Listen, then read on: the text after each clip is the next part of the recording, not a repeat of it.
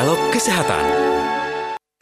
Pemahaman yang salah mengenai obat generik itulah tema yang akan kami bahas atau kami perbincangkan pagi hari ini dalam dialog layanan kesehatan kerjasama Fakultas Kedokteran Universitas Indonesia dan RRI.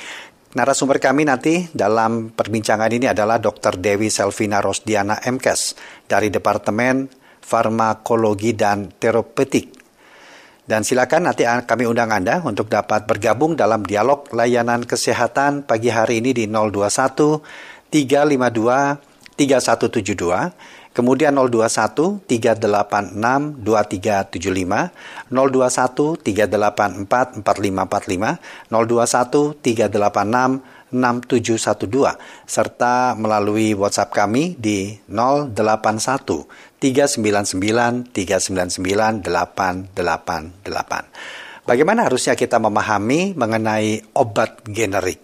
Kami telah tersambung melalui saluran telepon bersama dengan Dr. Dewi Selvina Rostiana, MKes. Dr. Dewi, selamat pagi, Dok. Selamat pagi, Bang Rudi. Ya, apa selamat kabar, pagi, Dokter? pemirsa RRI. Ya, ya, mm -hmm. uh, ya, puji Tuhan, alhamdulillah sehat Bang Rudi. Terima Baik. kasih. Tema atau topik yang akan kita bahas pagi ini adalah pemahaman yang salah mengenai obat generik. Mungkin di awal bisa dijelaskan dulu sebenarnya apa yang dimaksud dengan obat generik itu, Dok? Oke. Okay.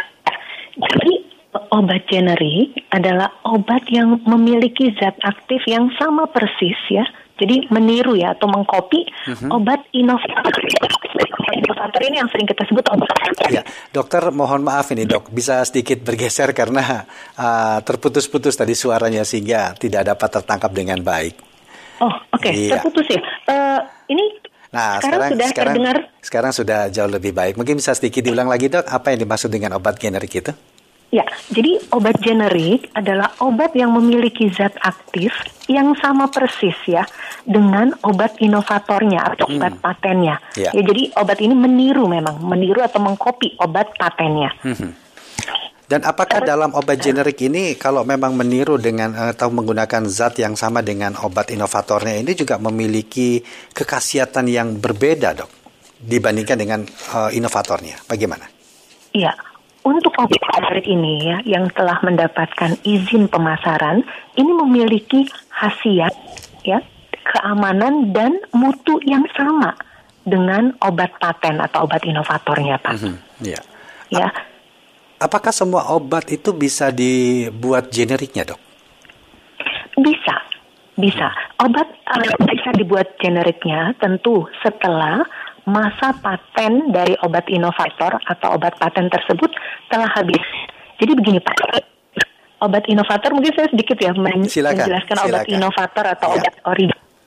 Kita sebut obat paten. Jadi obat uh, inovator ini adalah obat dengan zat kimia baru yang ditemukan berdasarkan penelitian. Jadi dari mulai penelitian uh, tabung lalu dilanjutkan penelitian pada hewan kemudian penelitian pada manusia ya yang kita ketahui mhm. ada mhm. fase 1, 2 dan 3 gitu ya. Yeah. Dan kalau terbukti uh, berhasiat ya dan aman ya serta obat ini akan uh, dipasarkan dan obat uh, paten ini akan memiliki masa paten. Ya, Kalau dokter di Indonesia Diana mohon maaf kembali dok, uh, terputus-putus lagi nih dok. Mudah-mudahan oh, okay, okay. sedikit bergeser kita akan dapatkan sinyal yang lebih baik lagi. Baik. Ya, uh, jadi obat paten ini akan mendapatkan masa patennya 20 tahun. Jadi yang boleh memasarkan hanya uh, produsen atau pabrik farmasi yang menemukan obat ini gitu Pak. Hmm, nah, iya, setelah iya. 20 tahun. Iya. Mohon maaf apakah uh, dokter Diana menggunakan headset, Dok? Oh, tidak, tidak. Oh, tidak ya. Uh, uh, kenapa ya, ya. sinyalnya ini ya? sorry sorry ya. Baik. Ini saya bergeser sebenarnya. Oh baik Belum baik. terdengar ya? Iya iya. Tapi nggak apa-apa kita coba lagi dok. Mudah-mudahan. Seperti ada suara gesekan yang cukup kuat. Jadi uh, menutup dari suara dokter Diana tadi ini. Iya. Oh, okay. Baik, silakan uh, dok. Ya, mm-hmm. jadi setelah habis 20 tahun, maka perusahaan farmasi ya. lain boleh dok, Mohon membuat, maaf, apa uh, bisa kami hubungi dokter kembali dok? Untuk mudah-mudahan oh, iya, iya, nanti boleh, bisa boleh. mendapatkan ya. kualitas yang lebih baik lagi dok ya, untuk bisa melanjutkan perbincangan ini. Karena semakin menarik, nanti kita undang pendengar juga nih dokter Diana ya. Baik, baik uh, pendengar kami akan coba hubungi lagi Dr. Diana atau Dr. Dewi Silvina Rosdiana MKes dari Departemen Farmakologi dan Terapeutik Uh, dan kami akan mencoba untuk melanjutkan perbincangan kita di pagi hari ini dalam dialog layanan kesehatan masih dengan tema kita yaitu pemahaman yang salah mengenai obat generik. Tadi sudah dijelaskan apa itu obat generik dan semua obat memang bisa dibuat generiknya dan nanti kita akan tanya lagi kenapa lebih murah dan pemahamannya harusnya seperti apa masyarakat kita terhadap obat generik ini. Kita sudah tersambung kembali dengan Dr. Diana. Dr. Diana. Ya, halo Bang Rudi. Ya. Iya, mudah-mudahan ini lancar. Ini uh, bagus sudah ini. Sudah lebih jelas belum sudah, ya? Sudah lebih jelas. Mudah-mudahan nanti juga lebih baik. Baik dok, silakan mungkin bisa titi ada yang terputus yang ingin dijelaskan tadi dok. Ya, jadi uh, obat uh, paten ini punya masa paten itu tadi 20 tahun ya. Okay. Setelah masa patennya habis, ya. maka perusahaan farmasi lain ini boleh mengkopi namanya. Memang oh. jadi disebut obat kopi ya, ya mengkopi ya, atau ya. meniru zat aktifnya. Jadi inilah yang disebut obat generik mm-hmm. gitu. Ini yang menyebabkan obat generik ini tentu lebih murah dibandingkan inovatornya karena mm-hmm. perusahaan farmasi tersebut cukup mengkopi ya. Iya, dengan zat yang sama yang digunakan di obat patennya tadi ya. Betul. Baik, ya. Jadi tidak melakukan uji klinik dari hewan lagi, lalu ya. uji klinik pada manusia yang tidak Iya. Syaratnya masa patennya sudah habis. Kita undang pendengar Dokter Diana Betul. ya untuk bisa berinteraksi dengan dokter di oh, pagi ya. hari ini. Silakan ya, pendengar kami ajak Anda, kami undang Anda untuk berinteraksi bersama dengan narasumber kami, Dokter Dewi Selvina Rosdiana MKes dari Departemen Farmakologi dan Terapeutik.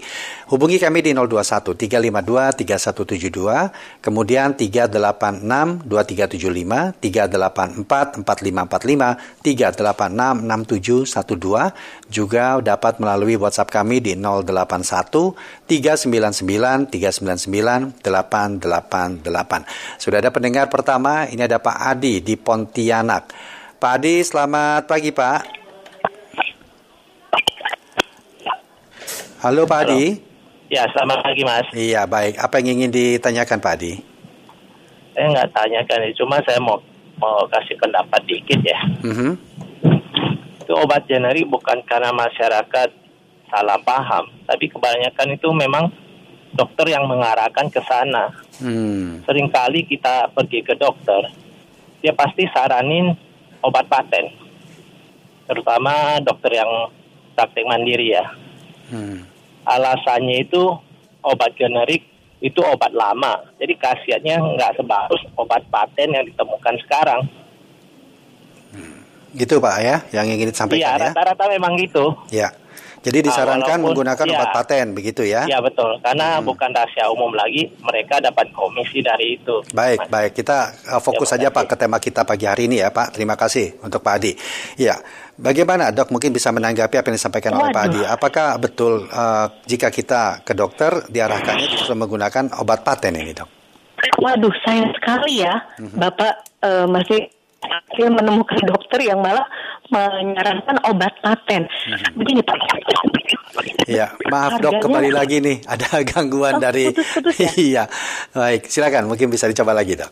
Iya, jadi uh, obat generik memang harganya lebih murah ya. ya. Namun khasiat, keamanan dan mutunya itu sebanding pak. Jadi sebelum obat generik ini mendapatkan izin edar pemasaran ya, ini harus melalui uji bioekivalensi namanya.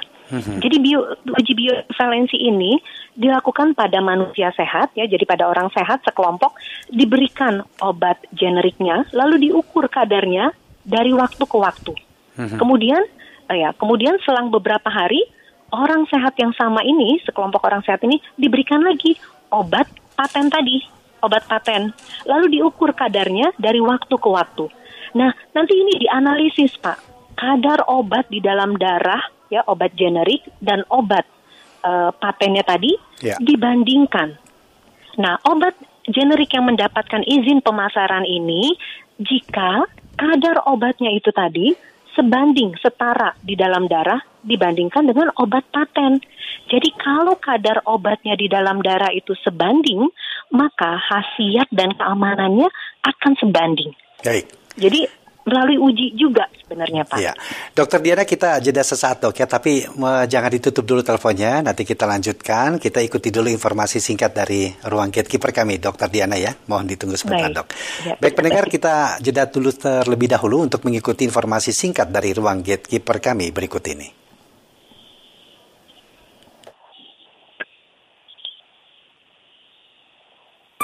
Kilas Berita. Kilas Berita. Pendengar proyek perpanjangan jalur rel kereta listrik atau KRL Solo Yogyakarta dengan rute Solo Balapan Palur hingga saat ini sudah mencapai 84 persen. Proyek elektrifikasi jalur tersebut dimulai sejak tahun 2020 merupakan bagian dari pengembangan layanan angkutan massal KRL kawasan aglomerasi Yogyakarta Solo panjangnya 6,8 km. Ditargetkan akan mulai beroperasi paling cepat bulan Juli tahun ini dan ke depan jalur KRL Solo Yogyakarta akan diperpanjang sampai Madiun dan Kutoarjo yang merupakan bagian dari realisasi program angkutan aglomerasi. Untuk informasi menarik lainnya, Anda juga dapat akses di www.rri.co.id.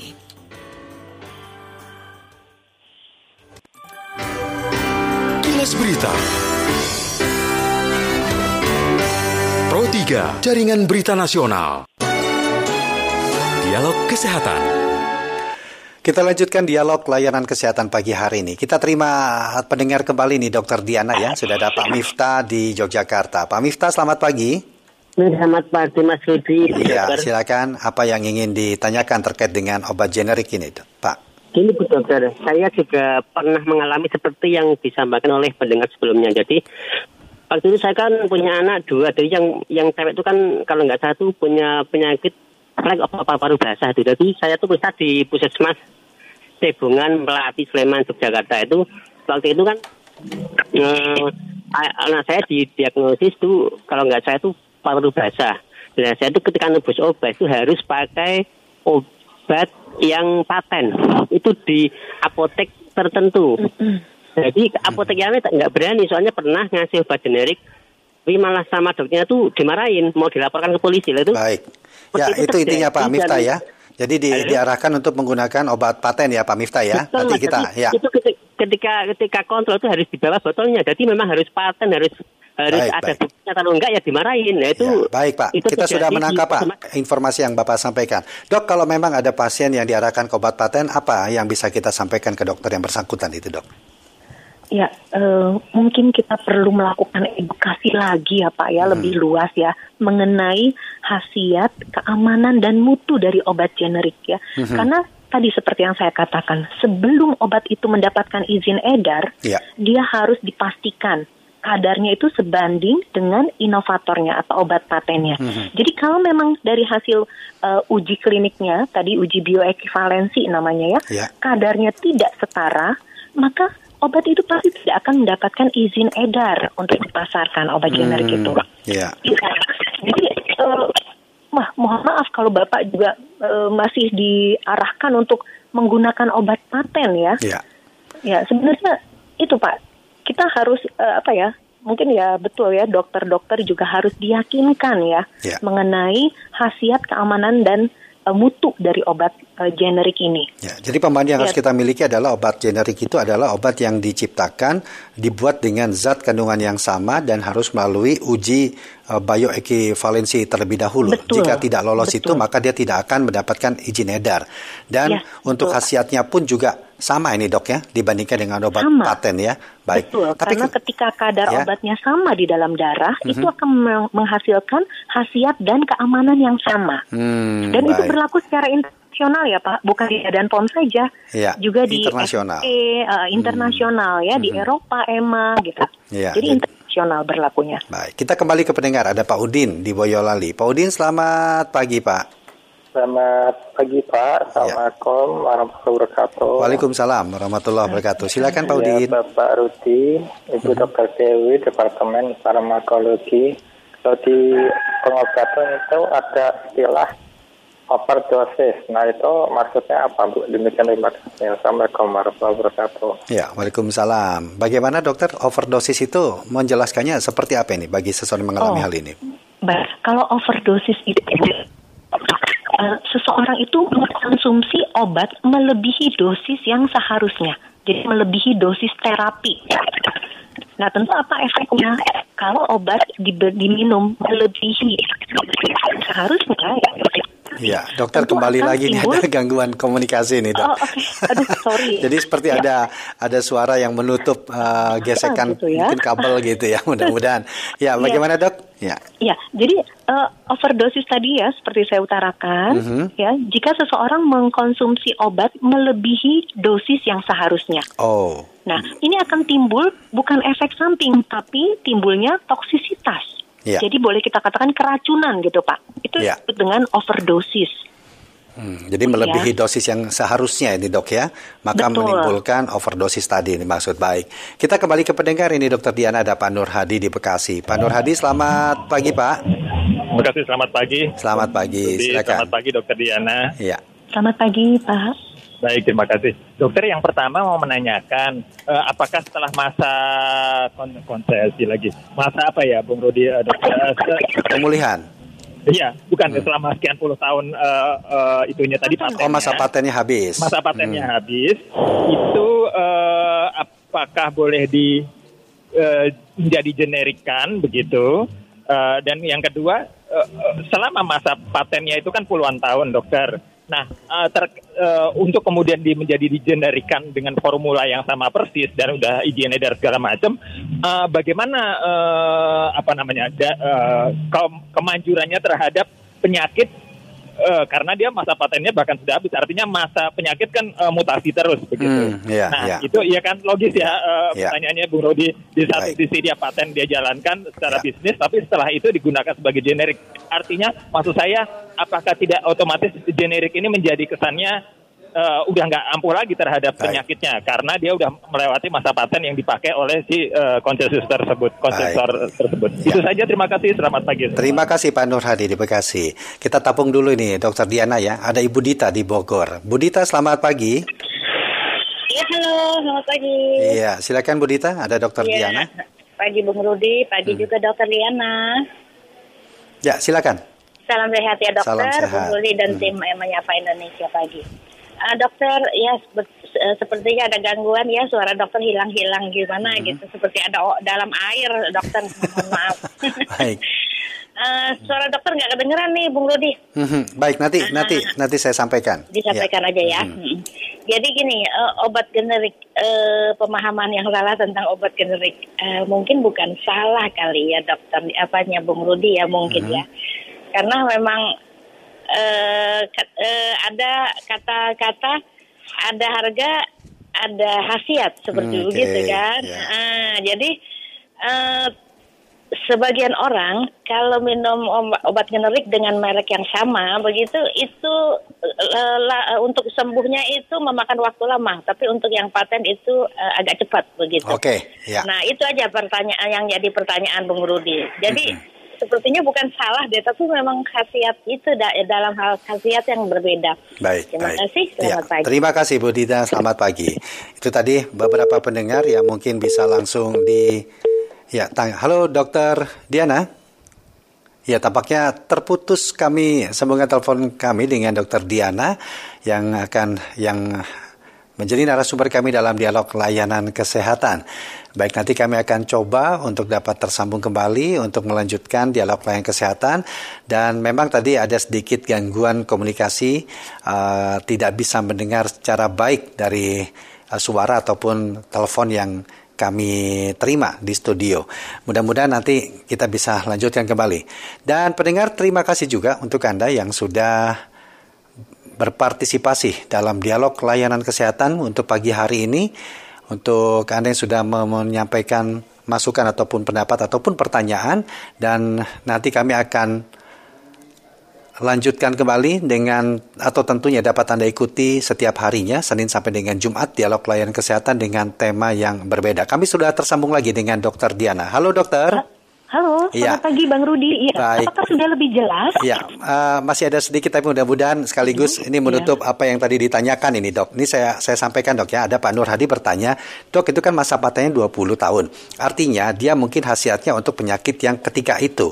Sementara setelah dijadikan generik, bukan tidak mungkin penyakit itu akan bermutasi dan tingkat khasiatnya dari obat generik akan menurun. Kemudian dari Ibu Dita di Bogor menanyakan, ah, Kenapa kalau begitu harga intinya kenapa harga generik kok lebih murah? Ada anggapan di masyarakat, ada harga, ada kualitas, juga termasuk obat. Bagaimana?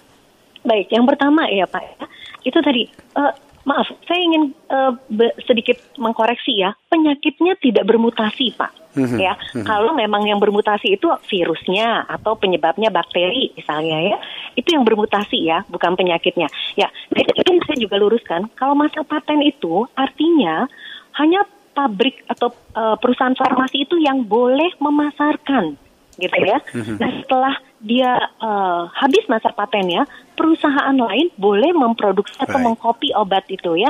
Dan katakanlah misalnya eh, obat kolesterol atau obat untuk menurunkan tekanan darah. Saya katakan contohnya amlodipin gitu ya. Mhm. Nah itu inovatornya Norvas. Ya Norvas punya eh, masa paten 20 tahun. Ya setelah itu nanti eh, perusahaan lain boleh menjual eh, obat generik gitu ya dengan zat Hmm. aktif yang sama yang Ya, mungkin sekarang sangat banyak digunakan nama generiknya Ya. itu menggunakan nama zat aktifnya atau obat generik yang bermerek misalnya dari Senvisas gitu ya.